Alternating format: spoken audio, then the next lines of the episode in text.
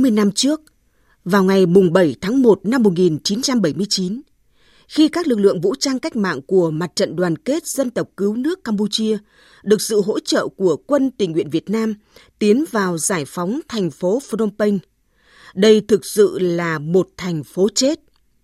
Một thành phố không người, không chợ, không trường học, không bệnh viện, chỉ có nhà tù, trại khổ sai và đầy rẫy những hố chôn người. Campuchia từ một đất nước hòa bình đã trở thành cánh đồng chết khổng lồ với hơn 2 triệu người bị giết hại. Những ai tận mắt chứng kiến tội ác của chế độ diệt chủng Pol Pot thì mới thấy hết được ý nghĩa lịch sử của việc xóa bỏ chế độ Pol Pot mang đến sự hồi sinh cho cả dân tộc Campuchia. Phải khẳng định rằng, trong những năm tháng ấy, Bộ đội tình nguyện Việt Nam đã hy sinh biết bao xương máu và nhiều người đã mãi mãi nằm lại trên đất Campuchia vì sự nghiệp giúp đỡ người anh em, người láng giềng thân thiết thoát khỏi nạn diệt chủng. Trước đây,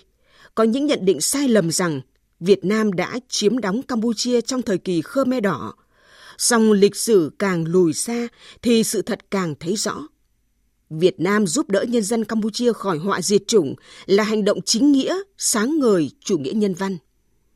Việt Nam đã đồng cam cộng khổ với Campuchia trong các cuộc đấu tranh chống lại kẻ thù chung để bảo vệ nền độc lập của cả hai dân tộc, thì sao có thể khoanh tay đứng nhìn khi nhân dân Campuchia gặp hoạn nạn? Mặc dù vào thời điểm đó, Việt Nam còn đứng trước muôn vàn khó khăn do hậu quả của chiến tranh – song Đảng, Nhà nước và nhân dân Việt Nam vẫn dành cả sức người, sức của để chi viện, giúp nhân dân Campuchia thoát khỏi thảm họa diệt chủng, khôi phục lại các thiết chế xã hội, từng bước hồi sinh dân tộc từ đống cho tàn. Đó là sự giúp đỡ hoàn toàn trong sáng, vô điều kiện với tinh thần quốc tế cao cả.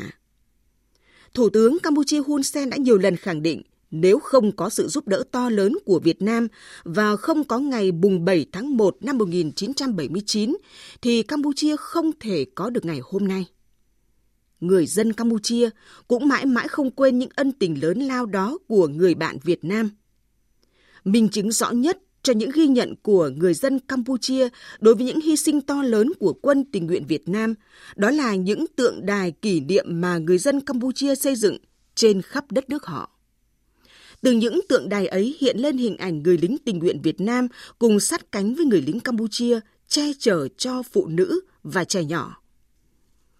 Một bằng chứng pháp lý cho thấy tính chính nghĩa của việc quân đội Việt Nam tiến vào Campuchia, đó là việc Tòa án quốc tế xét xử tội ác Khmer Đỏ tại Campuchia đã ra phán quyết các thủ lĩnh của Khmer Đỏ phạm tội ác diệt chủng, chống lại nhân loại. Điều đó có nghĩa là cộng đồng quốc tế đến nay đã nhận thức rõ những tội ác không thể tha thứ của chế độ diệt chủng và nó cũng chứng minh một thực tế rằng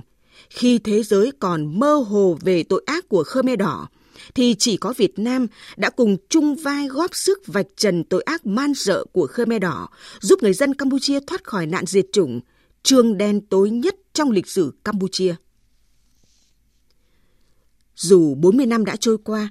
song người ta không khỏi dùng mình ớn lạnh khi nhắc tới những tội ác tàn bạo của Khmer Đỏ.